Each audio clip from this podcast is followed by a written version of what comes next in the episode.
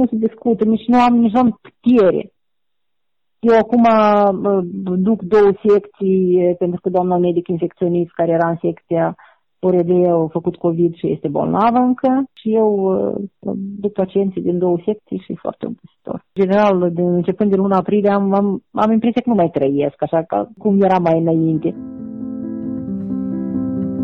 Salut! Sunt Anastasia Condruc, jurnalistă la Moldova.org. Asculți Cealaltă pandemie, un podcast despre virusul invizibil al dezinformării și discriminării, despre cum am reacționat noi oamenii la pandemia de COVID-19, despre cum, pentru prima oară în istorie, am fost cu toții, împreună, izolați și singuri, despre teama care ne-a cuprins, despre sursa acestei frici și despre lucrurile care ne fac să avem reacții impulsive, negândite, despre rușine, despre arătatul cu degetul, despre stigmatizare. Podcastul Cealaltă pandemie este elaborat în cadrul eforturilor de răspuns la pandemia COVID-19 ale Organizației Mondiale a Sănătății Moldova, Uniunii Europene și Oficiului ONU pentru Drepturile Omului. În episodul anterior am aflat ce este stigmatizarea. Astăzi, în episodul 2, aș vrea să vorbim despre cauzele stigmatizării. Deși am pomenit mai devreme, atât prin intermediul personajelor, cât și confirmat de specialiști că stigmatizarea este generată de frică, de neștiință, azi aș vrea să discutăm mai profund despre cauzele stigmatizării legate de coronavirus, pentru că, atunci când înțelegem cu adevărat de ce apare o problemă, putem găsi mai ușor soluții pentru a o rezolva.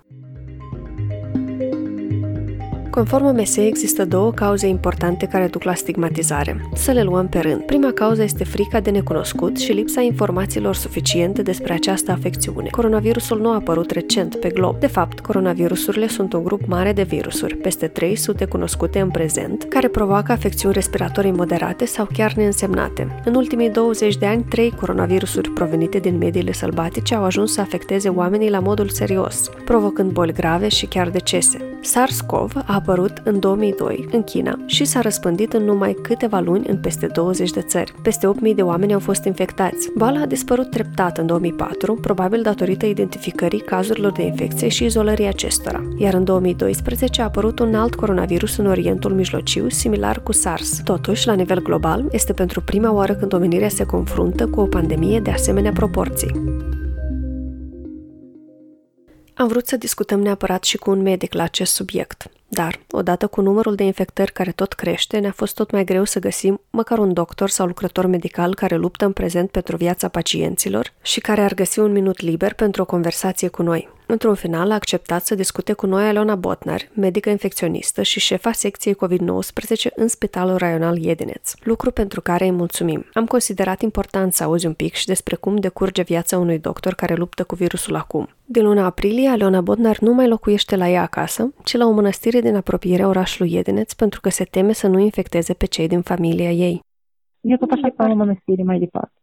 Fica la mine este medic rezident la Spitalul Republican. Mai mult ca atât, de luna septembrie și secția lor se deschide ca secție COVID.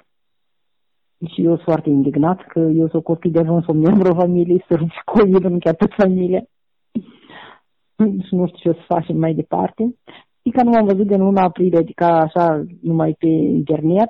Fie de atunci n-a fost acasă. Cu soțul vine și ne vedem, dar așa la distanță mai discutăm, e altă întrebare. El cu mască, eu cu mască și la distanță de 2-3 metri și asta este. Mămica tot, n-am fost la dânsa din aprilie, tot pe internet. Vine mersi că ea la mine e om care cunoaște calculatorul cât de cât, adică vorbim prin Messenger, prin Viber, când și cum este necesitate, că de obicei oamenii mai învăță mai complicat chestia asta. Când a să ajungă timpul să ne întâlnim, să ne vedem? Nici nu se discută, nici nu am putere. Eu acum duc două secții, pentru că doamna medic infecționist care era în secția ORD a făcut COVID și este bolnavă încă. Și e complicat treaba, eu nu mai am nici putere, în general, începând de luna aprilie, am impresia că nu mai trăiesc, așa că cum era mai înainte. Vin la serviciu, dimineața la ora 6 de cum ajung la serviciu, nu la 6 sunt la serviciu, după asta mă duc, mănânc și mă culc, iar mă scol și la serviciu și e așa, nu știu cât o să dureze și cât o să mai țin, dar... Despre stigmatizare, infecționista Aliona Botnari spune că cel mai grav a fost la început, iar acum, odată cu frica de coronavirus, s-a diminuat și nivelul de stigmatizare din cauza acestuia. chestia asta era la început. Și de la început era frică față de personalul care era implicat în tratamentul COVID-ului. Acum nu este deja chiar așa, mai ales că e foarte mult personal medical implicat în tratamentul cu COVID și de acum nici pacienții nu au așa frică cum era de la început, dar nici chiar colaboratorii, că de la început, când a fost deschis secția noastră, infirmierele mele nu le dădeau voie să ducă nici la administrație, nici să ducă după produsele alimentare, chiar și la noi la magazin, da? Aici peste drum, infirmiera mea au fost odată și fetele și le-au început să strige că eu am fost nevoit eu să le telefonez și să vorbesc cu dânsele în privința asta, dar acum nu. Din păcate, în ceea ce privește pacienții prin sate, da, este chestia asta. Că, adică, uite, el e cu COVID și este careva atârnare prin, adică, în oraș nu chiar așa, pentru că lumea nu chiar așa de bine se cunoaște unul cu altul. Pensate mai sunt. Mai mult ca atât, după câte eu știu, am mai auzit câteva servicii, tot nu prea ar fi de dorit să faci COVID.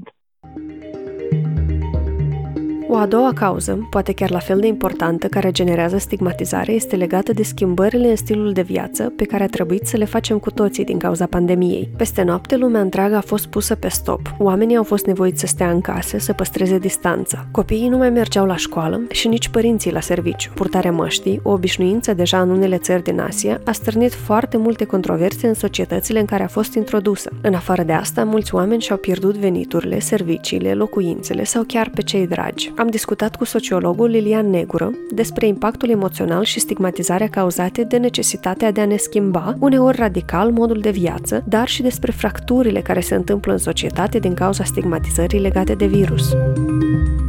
În oricare situație în care lumea se simte afectată în mod direct, mai ales vital, lumea încearcă să caute un țap ispășitor, pentru că e foarte dificil ca să-ți păstrezi imaginea pozitivă de sine, să spui că din cauza mea tot timpul dai vina pe celălalt și asta e un fenomen social care se manifestă mai ales în perioade de crize sau de situații excepționale, cum este situația noastră acum cu pandemia de COVID. Lilian Negură mai spune că la început tendința era să se dea vina pe chinezi. Iar apoi, când virusul a ajuns și în Moldova, în spațiul mediatic au început să se caute probleme de ordin moral la persoanele venite din Italia. În cazul când e o persoană care vine, care aparține comunității, era o moldoveancă care a ajuns la noi, deja lumea încerca să găsească probleme morale la persoana dată, că a fugit din spital. Deci, fenomenul este că identifici, că încerci să cauți, să atribui calități amorale de obicei persoanelor care sunt infectate, dar oricine din noi poate fi infectat. Și în felul ăsta tu diminuezi într-un fel statutul persoanei date, pentru că spui că ea este amorală și deci nu merită să fie la același nivel sau rang cu tine. Și, chiar dacă nu pare așa la prima vedere, știrile false și teoriile conspirației care au înflorit recent au contribuit la divizarea și radicalizarea societății. În primul rând, știrile false cât teoriile conspirației au existat dintotdeauna, pentru că totdeauna au existat persoane care încercau să explice prin, să atribuie la unor persoane super puternice anumite lucruri care se întâmplă în societate și care îi afectează, dar de obicei ele sunt marginale. Acum ele au prins mult mai mare teren și spațiu, mai ales datorită rețelelor sociale, pentru că felul în care funcționează rețelele sociale creează așa un fel de o radicalizare și o izolare a persoanelor care aparțin acelorași, care, au aceleași idei. Deci și de obicei se duc la extreme. E știut de psihologi faptul că atunci că noi avem tendința să comunicăm cu persoane care împărtășesc convingerile noastre. Și deci respectiv și mai ales suntem foarte entuziaști să adoptăm sau să găsim argumente sau opinii care confirmă convingerile noastre, dar într-o manieră încă și mai radicală. Și din cauza asta, tendința este radicalizare în momentul în care nu există filtre în care să verifice informația. În momentul când informația circulă foarte liber, orice opinie este difuzată, ea nu este verificată, ea se amplifică prin foarte rapid se răspândește și în felul ăsta ajung să convingă mult mai multă lume. E un fenomen care, iarăși, din nou, e în legătură cu stările de anxietate în care populația este situată, cu pandemia, în legătură cu pandemia. Deci, persoanele se simt înfricoșate în anxietate și, ca să diminueze în anxietatea asta, au nevoie să explice fenomenul și le explică prin, iarăși, atribuirea cauzelor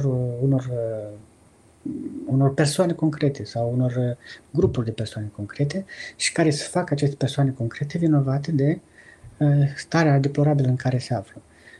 Și în felul ăsta e mai ușor de trăit, pentru că tu explici fenomenul, tu cunoști, tu stăpânești și îl controlezi și ai sentimentul de control.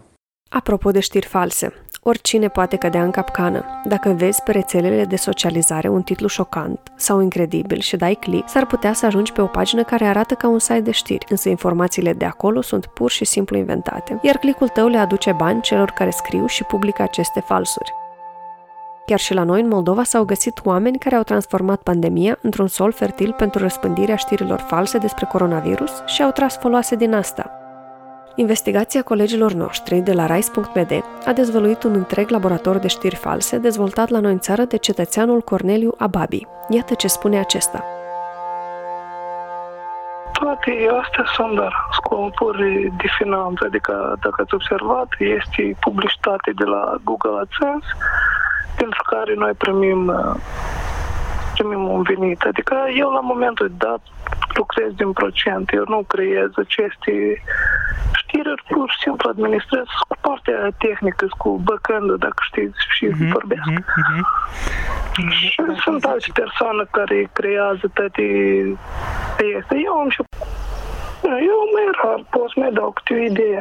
De exemplu, recent era o poză, nu dacă ați observat, când cineva a făcut o postare pe Facebook și a băgat o freașcă pe o mască de protecție și a băgat și un screenshot și am copiat textul de acolo și am făcut niște distribuiri și s-a ridicat. Aia cu chipul, da? Era cu un chip, da? Cu un chip undeva.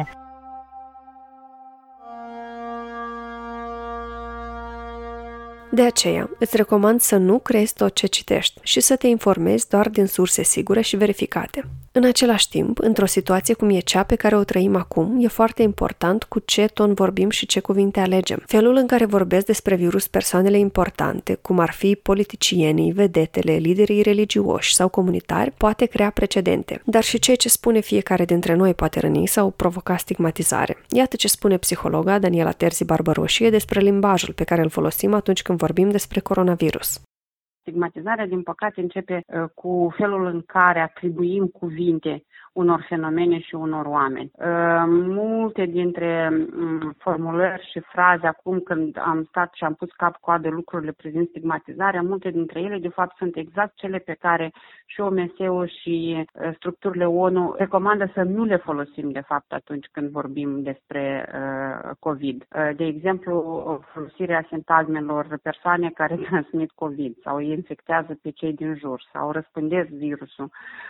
Așa tip de exprimări, odată intrat în spațiul nostru mental, deja stârnesc un val de furie sau blamare. Și replicile astea care anulează cumva latura umană dintr-o persoană creează impresia că cei bolnavi au făcut ceva rău sau că sunt împotriva celorlalți sau nu sunt la fel de oameni ca și noi. Și cu siguranță aceste greșeli de comunicare au alimentat frica. Ai ascultat episodul 2 din podcastul Cealaltă pandemie? Găsește podcastul pe Moldova.org și pe toate platformele de distribuție. Acest podcast a fost elaborat în cadrul eforturilor de răspuns la pandemia COVID-19 ale OMS-UE și Oficiul ONU pentru Drepturile Omului. Realizarea acestuia a fost posibilă datorită suportului partenerilor. Opiniile exprimate în acest podcast nu reprezintă în mod necesar rezoluțiile sau politicile declarate de OMS-UE și Oficiul ONU pentru Drepturile Omului. La realizarea acestui episod au contribuit Georgeta Carasiucenco, Oxana Greacenco și Diana Madan Preașcă. Le mulțumesc colegilor de la RISE.md pentru că ne-au permis să folosim un fragment din materialul lor. Ne auzim săptămâna viitoare. Ai grijă de tine și de cei de lângă tine.